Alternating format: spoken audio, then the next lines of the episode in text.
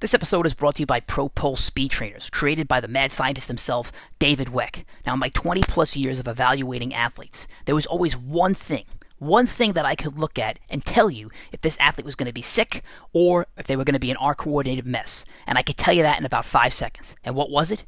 It was the way their upper bodies moved in sync with their lower bodies. If they were in complete and total sync, I knew the athlete was going to be sick. You've always heard, look at this guy's arm angles, look at the way the violent arm action, the way this guy runs. Well, those were always the best athletes. Now, what David Weck did is he created these little miniature weights that are about 12 ounces each that you can hold in your hand, and inside of those weights, he has these little beads. And when you run and when you move, when you're pumping those arms, when those weights are pumping those arms, you can actually hear with those beads if you are on the right rhythm.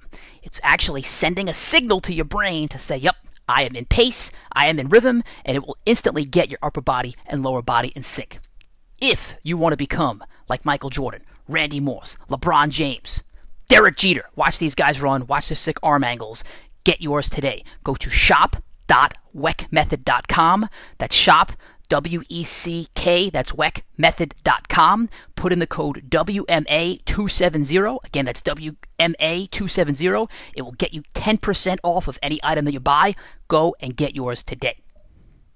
Welcome to another episode of the Mahoney Advanced Training Podcast. Once again, I'm going to be bringing you a six minute Monday where I give you six tips and tricks to make you more efficient and effective in the weight room, the boardroom, and on a football field. And, and, I'll give you a recap of what happened at this weekend's Tag Team Challenge. Okay, tip number one it's an exercise tip that involves safety if you're training, especially if you are training alone in your home gym where there's no spotters around.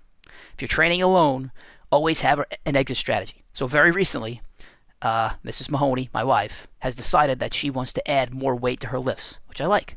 And she's decided to incorporate heavier barbell back squats, which I kind of like except she was doing it without doing them out of a rack. So in our garage gym, I have a power rack, but we have I don't barbell back squat, and she predominantly trains at trains at a regular gym now. I train at home, she goes to a, a local gym. I don't have the power rack set up for back squats because I don't back squat. I don't front squat. I don't anything squat. Right now I'm just trap bar deadlifting, but I have it set up for barbell bench press. So she takes the barbell off of the rack with the bench still inside of it, she puts weight on it. And in the past, she had done lighter weight, so she was able to overhead press the barbell, put it on her back, do her squats, and it was so light that she could overhead press it off and then RDL it back onto the ground. But now that she's using heavier weight, she can't do that. So anyway, so she's in the middle of squatting in our garage and realizes, oh my god, I am now unable to overhead press this thing off of my back and get it back to a spot where I can RDL it back onto the ground. What do I do? So what does she do? She has to like basically walk backwards across our garage, do a hurdle over the top of the bench, and then throw herself into the rack that is not set up for a squat, that is set up for a barbell bench press. So, the safety tip is here is, especially if you're working out alone, have an exit, exit strategy because there's no one going to help you. There's no spotter there. And if you're going to heavy barbell back squat or front squat or anything squat that involves a barbell, please, please, please use a rack. Okay, tip number two, something I am experimenting with. So people have, uh, especially in advanced training, they've heard about and are starting to use our Pro Pulse. I'll call them shake weights. I'm starting to incorporate them into my gym warm up. So if I'm doing a side lunge, I'm using the, the Pro Pulse. If I'm doing a forward lunge, I'm using the Pro Pulse. And really, what I'm experimenting with it is letting my arm initiate the action before my foot does. So really, I'm starting to push my arm, say I'm at a lunge, I'm throwing my arm down. If I throw my arm down, it's moving my other leg forward. Or if I'm going to do a side lunge, I'm throwing my arm across my body, and then it's moving that other leg. Puts, it's actually helping me project myself to the side based on that rhythm. Or sometimes I'll do things like a drop squat, where I start in the top of a hang clean position and I drop into a squat. I'll start with the shake weight at the top of my body and then boom, drop to the ground. And I want to hear that from the weight. So that's something I'm experimenting with right now. It's definitely changing the way my body is connecting, especially on that lunge, where before I used to just my arms would be a secondary thought. But now I'm starting with my hand right at face level and I'm literally throwing it down. Say my right hand is forward. I'm throwing it down and now it's driving my left leg forward. I'm sorry, my right leg forward. So I throw it down, boom, that other leg comes up. Give it a shot if you have them. If you don't, just get a Pro Pulse. I know I really don't know why you wouldn't. It, it's it's not that that expensive, especially for the people I know that are blowing fifty dollars on appetizers that would probably kill them at a restaurant. Get something that's good for you. All right, tip number three, a quote that I'm thinking about. This one is from uh, Ralph Waldo Emerson. It says, "If you encounter a man of rare intellect, you should ask him what books he reads." I'll ask that again. If you encounter a man of rare intellect, you should ask him what books he reads. Now, why am I thinking about this? I don't know why. I know why I'm thinking about it, but I don't know why, for some reason, right now, I am in the process of working with like five or six people on books that, that they're reading that I've also read that have changed my life. So at work and training, there's about five or six different people. We've had certain conversations, or there's just a feeling that I have. Hey, you need to read this book, and they're good. they're reading that book now. And with each of them, uh, we're starting to talk through the book. We're starting to talk through a chapter of the book. Uh, I, I just feel like I've read so much in my life that it's almost my duty to share some of the knowledge that I've read with people that I truly care about and think can benefit from that thing at that time. Now, this does not make me the man of rare intellect. It just, for me, it means there's a lot to be gained from the books. And for me, it also means they're going to become the man of rare intellect by reading the book. Now, I don't just want to tell them what's in the book. I feel like they need to experience it for themselves. Everybody's going to be connected to a book differently. Also, maybe they experience something I didn't, and maybe they teach me a little more, and maybe I become the rare man of rare intellect. But the truth of the matter is, if you want to be successful, if you want to be successful, one of the best ways to do it is to read. In fact, most, if not all, the most successful people I know with, the most interesting people I know, they read a lot of books. And maybe I find them interesting because they read a lot of books and I'm a nerd, but I feel like that's a, that's a really good way to grow. It's a good way to think. It's a little different than, than watching TV. Uh, it's, it's just so different when you kind of experience it as you're reading and it's triggering through your mind. And also when you're reading, I think I heard Huberman say this, you're actually talking. You're talking to yourself as you're reading, as you're reading the words. So it's a very different way of learning. All right, that's it for now. But again, great quote by Emerson. And to the people that have taken the time, that first step to read certain books, uh, I love it. I love it. You're taking that step. Let's grow together. All right, tip number four. Tip number four is something I've watched that that's moved me. I've seen it, and I can't unsee it. And I think it was an MRI. It came from Huberman. I talk about this guy a lot, but it showed. I think it was an MRI looking top down at a head, and it showed the eyeballs moving left to right.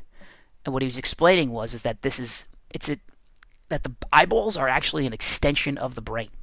And that's why he puts so much focus on getting light, true sunlight in the beginning of the day and true sunlight at the end of the day. I've also realized as I was looking at that that it's bad to have your eyes exposed to light at parts of the time when it should be dark. Meaning, if you wake up at 2 o'clock in the morning, you should not expose your eyes to this light from your phone. It's going to ruin the rest of your day. And I know for a fact, for me, that it has. There's, I've said before, I've had dreams of my mind is racing. I need to get my mind off of what I was dreaming about. So I've intentionally went on Instagram to look at something, to not think about what I was dreaming about. And I never felt better after that. I've always felt worse. Even though I wasn't dreaming about that thing that was driving me crazy, I've always felt worse if I started looking at Instagram at 2 o'clock in the morning or 3 o'clock in the morning. It never felt good. So what I started experimenting with, I guess this could be my experiment too, is uh, I just put sound on. I'll listen. Maybe I'll listen to a comedy show or some sort of therapeutic music, but I won't look at it. And just by listening, even if I don't fall back asleep, say it's 2 o'clock in the morning, I will just breathe and I will listen and I will feel infinitely better than if my eyes were on that screen. And I'm blinking it back to what Huberman showed. Again, the eyes are an extension of your brain. Okay, tip number five. Tip number five. This is a productivity tip. If you want to change a habit or a bunch of habits in your life, I would highly recommend that you only change one habit at a time. You may need to change 10 things in your life, but only change one at a time because it's really hard to change multiple things at the same exact time, especially if they're in the same area. Maybe they're all in the fitness world, right? If you have a bunch of fitness habits that you need to take care of, maybe they're grooming habits. I don't know. Just change one at a time. Then, when it becomes a habit, pick up a new one. And if you have this list of 10, try and focus on the one first that will make the rest of them easier. Right? If they have 10 habits, if there's one that can make the other nine easier to do, fix that one first. Again, try and fix one habit at a time. Okay, tip number six the strangest thing I saw a week. This is a strange week. There was a couple of things I saw a week that was strange. I'm gonna, I'm gonna give you two. First one, I am running on at Bloomingdale Park at 6 a.m. on Friday morning, and there's been a lot of carjackings going on in Staten Island a lot of robberies. So I'm like, I'm hyper vigilant. I'm also scared to death of dogs. All this is important. So three guys are supposed to come running. One of them bails that morning. Another one bails that morning. Another one I just don't hear from. So I don't want to run in the park, so I decide to run in the street because in the park people walk their dogs without leashes, and more than once in Bloomingdale Park I've been chased and I'm scared to death of dogs. So I decide to run in the street. In that park, there's hardly any lighting, so you can't even get advance notice if a dog is like 100 yards away. So I decide to run in the street, and I am hyper vigilant of people walking their dogs, and hyper vigilant of someone trying to steal my car. So as I'm running, I, I kind of hear something, and I kind of kind of hide behind my guard. I hear something. I don't know. I hear like I think a dog's leash, and I'm so scared of dogs that I can hear a dog's leash from a very from really far, even if there's no light. And I see this guy with a hoodie on, listening to music loudly, paying no attention, and he's walking his dog. And I'm like, ha, what a jerk! Not even paying attention to his dog. Uh, bad guy, right? I'm like, and his dog's probably off a leash, but it wasn't. He was walking his dog great, and his dog was on a leash. So I thought, okay, he's all right, but whatever. Maybe he's trying to steal my car. I don't know. I can't see the guy, and he's got a dog that I'm scared of. So the other part of the story is because I'm worried about my car, and I'm like trying to hide my keys in a certain spot, but I also don't want to lo- lock my car with my phone in it because a few weeks ago, maybe a month ago, my car key died. It just died. And luckily, I knew how to get back in, but I'm always worried that if my car key dies and I don't have my phone, at the time, there was nobody home in my house where I could even walk home. My wife's at work, my mother in law was away, so I'd have to like go to get my parents to come and get me and then whatever. Long story, but I didn't put my phone in the car either. I put my phone on top of the tire of my car. Now, why would I do that? Well, one, I'm running by my car. I don't want to leave it by itself. Two, I put the phone on my tire, put my keys on top of the phone, saying, okay, I'm not going to, because it was raining out. It was a little wet out. I didn't want my phone to get wet on the ground. I didn't want to leave it in the car because I thought my car was going to get, uh, I was going to get locked out of it. And I put my keys on top of it thinking, you know what? If, if, uh, somebody, if I'm going to leave, I'm going to pick up my keys. I have to leave my keys. I'm not going to forget my phone. It was a good plan until, uh, Tom Galley actually shows up to the workout. And Tom Galley, uh, he's about 10 minutes late, and he knows the runs are like 20 minutes long, so he missed half the workout. But I, I just wanted to go back in my truck to get my shake weight so he could do do something with them, the propulsors. So I go back to my truck. I have to get my keys off my phone. I then don't put my keys back on top of my phone. So this is a well long way of saying that. Let me take one step back. I'll leave you in suspense for a second. As we're running, that same dude walks back around, different dog, different dog. I'm like, this is weird. This guy trying to jack my car. Why is he have doing two walks with the same dog? This, uh, with a different dog. This is ridiculous. So anyway, Tom Galley comes. We do the workout. I grab my keys. I drive home. I get home. No phone. Oh my God, no phone. get back in my car. Drive back to Bloomingdale Park as fast as I possibly can, thinking I, I had to run my phone over. The phone was on top of the tire of my car. I had to run my phone over. No way I didn't. I get back there. Who's standing by my car, waving me down? But the dude with the dog but this time with another dog. This dude turns out to be the nicest guy on earth. He's like, man, I was waiting for you.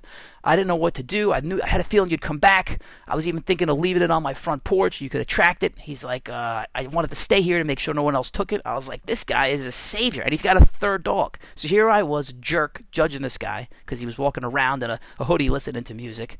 But meanwhile, he's an awesome dude. So I'm a moron. So, dude, I don't know who you are, dude. I'm sure you'll never listen to this podcast, but you're a good guy. Uh, thank you for saving my phone. Thank you for hanging out. And by the way, for anybody that cares why he had three different dogs on three different walks, he's got three dogs. They're all pretty damn big, and I guess smartly, it's hard to walk all three at the same exact time. So, good dude, good man, and as uh, Billy Blanco would say, God is good. So, thank you, sir. You saved me a lot of trouble.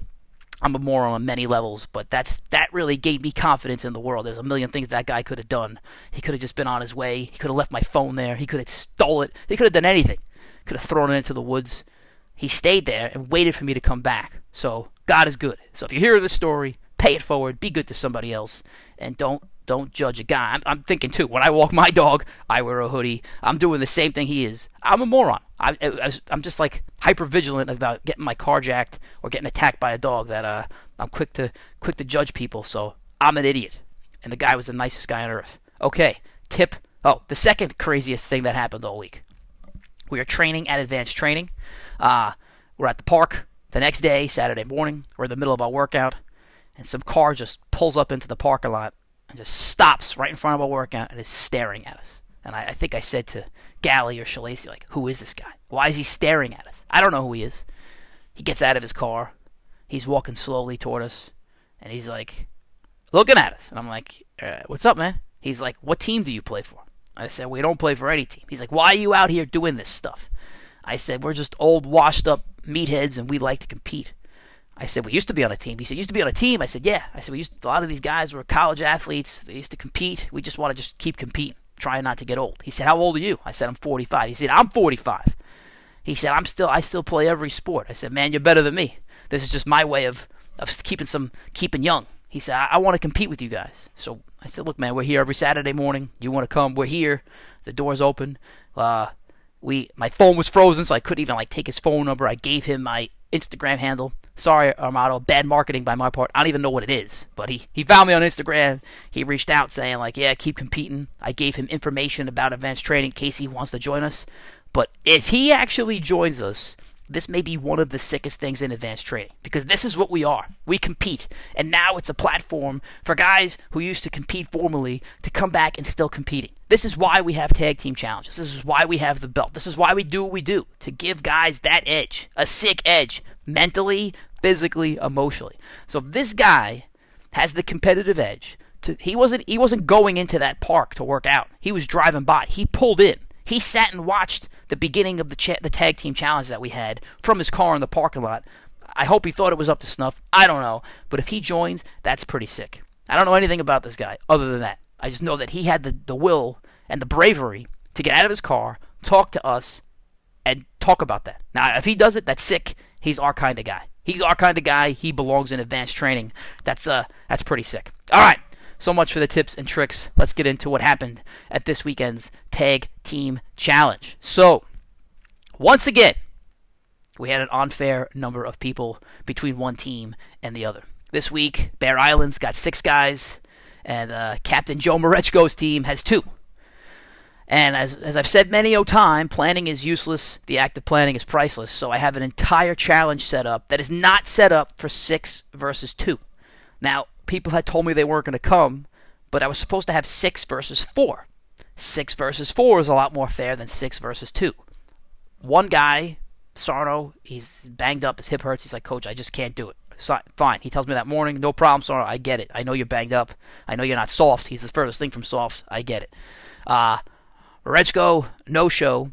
So now that his team only has two people there. So now it's six versus two. And the challenge was supposed to be in the middle of this, this field that we operate on. There's this big giant circle. We were going to have people do a half moon. So start with a prowler, do a half moon, tag it off to somebody. They're going to do the prowler back. They just do that let's just I'll make it up for right now. I was going to pick the number uh, when I got there based on turf conditions, but let's just say it was six times, right? Let's just say it was six times, and the first team had six people. Each of them do one half moon. Life is good, right? One guy does a high handle, one guy does a low handle, one guy does a high handle, one guy does a low handle. But now with the team of two, I'm like. I can't ethically make them do this because it was a scorched earth day. The prowler wasn't going anywhere. And what am I going to do with these two guys? They're going to they're not going to make it out of here. And as much as I love competition, I don't want people to legitimately put themselves in a bad condition. Uh, like my wife barbell back squatting with no rack and no spotter. Anyway, so I'm thinking on the fly about how to change the challenge. This guy introduces himself to me in the in the middle of my thought process of how I'm going to change the challenge, so I'm a little whacked out. And my decision was, and I also have in my head the physical 100 where they did what I'm about to say. I had in my, so I'm like, okay, we have a pretty cool little station set up during a workout. Let's just use this. So the station has three parts to it. It's a five yard slider. You get up, you push a heavy, heavy prowler five yards. Then you get up and you go to another slider and you slide five yards. So it's five by five by five. So here's my thought. They got six te- six people on Bear Island. There's two people on uh, the Marechko team. Let's make this interesting, but it, it can't totally be fair. And I want to make some element of strategy. Uh, I want to add some element of strategy to it. So what do I do? I say, all right, you guys are going to get into your tag teams. We're going to go in a best of seven series head to head challenge. So we're going to put two guys head to head, and they're going to see who can do this little station the fastest. Now, here's the catch. Here's the catch. Each team, they get to pick who they want to compete against. Here's the other catch. You can't pick the same guy to go more than twice in a row. And for the Bear Island team, they can't go twice until everybody else has gone once, right? Because I don't want them to keep picking. Uh, we're going to keep going against Galley. We're going to keep going against Galley, right? That's not fair, right? We're going to keep going against Cortese. That's not fair. So Bear Island, they have six guys. The other team has Shalacy and Cortese, only two guys. In my mind, is this will be interesting, but it still gives Bear Island an edge because they have more guys. Now you may say, Coach, why didn't you add some sort of other penalty to these guys because Marechko was soft? Well, I was going to, but also Ep- Eppinger, he did not tell me he wasn't coming to the session. He told Baraji and his team, but he didn't tell me. So I didn't give him a soft point, but I still felt like it was an equal. I don't know. It, it was equal in my mind that two guys didn't tell me they weren't showing up, so I didn't add any extra bonuses. And in my mind, I thought this is going to be interesting because how many times in a row can Shalacy and Cortese go before they start to get jelly legs? And the way we laid it out. So the Bear Island team got to pick first who they wanted to go against. So let's just say they picked Cortese. That means that, or they, let's just say they picked Shalacy. That means Shalacy will never ever get to pick who he wants to go against. Because when Cortese goes, he gets to pick who he wants to go against on Bear Island. But then when Bear Island goes, they're always going to have to pick Shalacy because Cortese cannot go twice. So again, it's going to be a best of seven head to head challenge. Each team will alternate who they want to go against. Winner gets one win, uh, and it's whoever, whatever team gets four wins first wins. So Bear Island gets to choose first. They say we want Galley, our superstar, our guy. Right? This is Slippery Galley. He's awesome. We want him to go against Shalacy. And uh, here we go. So Shalacy goes. I think he gets like a, a little under 13 seconds. I think he gets like a 12.54. Then Galley goes. Everybody's like, all right, Galley's got the win. Boom! But Galley goes and he gets like a 12.78. So right out of the gate, Shalacy sends a message. They go against Bear Island. Boom! And they win. So now Shalacy gets the win. They're down 1-0. Cortese goes next. Now Cortese gets to pick a guy from Bear Island he wants to go against. I think I gotta check my memory here. I think he goes against Wallen, beats him. So now they're up 2-0. now they're up 2 nothing when they're supposed to have I don't know. It, sh- it shouldn't have been that way, right? Because they didn't get to pick. Now they didn't get to pick first. If anything, it should have been one to one. If you pick, you, you better win. But now they're up 2-0. So now they're like, okay, all right. Bar- Baron's like, all right, you beat Galley. Let's try this. So they put Jimmy Yuski against Shalacy. Because remember, there's only two of these guys, right? There's only two of these guys, and they got to go again. So Shalacy goes. Uh, he gets like a like a round of 12-5 again. I'm making this up, but it's pretty close. Yuski goes. He gets a round of 12-5 again too close to call, draw. They got to go again. So now I'm thinking, all right, how again? How many times can the Shalacy guy do this before he gets jelly legs? He goes again. He knocks out like a 12.22, and Yuski knocks out a 12.7 around there. Either way, now the Marechko team is up 3-0. 3-0. so we're getting ready for round four. If the Marechko team wins, they win which is unthinkable, right? They weren't supposed to win. They only have two guys. They're going multiple times. They might have jelly leg syndrome. And uh, Armato is on Bear Island. He's like, I know they're going to pick me. I see them eyeballing me. I know they're going to pick me. He just walks to the station and waits. Cortese says, We want Armato. Baraji screams out, He's already there. He's already there, man. Armato goes and he rips off like 14 seconds, which is for him and where he's come from. It's pretty good. It's pretty good time for him and where he's come from. Cortese goes, he knocks it out in like 13 seconds. So now, that's it. It's over. They sweep him. It's done. 4 0. That's it. Competition over. They sweep him. Craziness.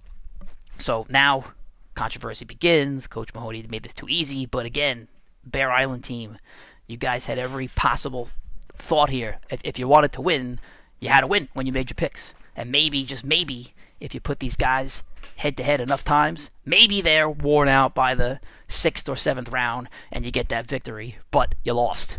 And also, these guys did a great job. Shalacy, Cortese killed it. I called it a heroic effort. Yuski said something I can't say on a PG 13, but I thought it was a heroic effort by both of these guys to go repeatedly. Also, to mention that in Cortese's first round against Wallen, he had to stop and redo it because uh, when we were setting up the drill, we forgot to add sliders. So he did have to go like back to back, right in a row, and still won. So now we get into the the that that team. They get a name by the way. Moresco's team. They, those guys get their three points. They have to pick who's going to go head to head. So they pick Armato versus Wallen going head to head. Armato versus Wallen, and Wallen goes first. The guy really loves to cheat. Uh, he's good at it. Like before he starts his sliders, he's like fully in a stance and gives no indication that he's going to go or that he goes. But he thinks. The guy thinks. he thinks that uh, I'm not going to have a quick enough finger, but he goes. He's fast, but I'm faster with my finger. And he gets it in like 14 seconds, beats his other time. But then Armato goes, and he gets it in 13, like 0.6 or 13.8. Beats his time. So Armato really killed it.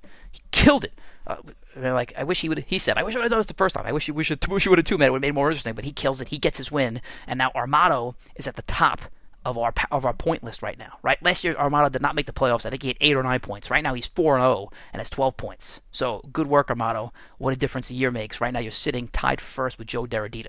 Then they put Galley against Baraji.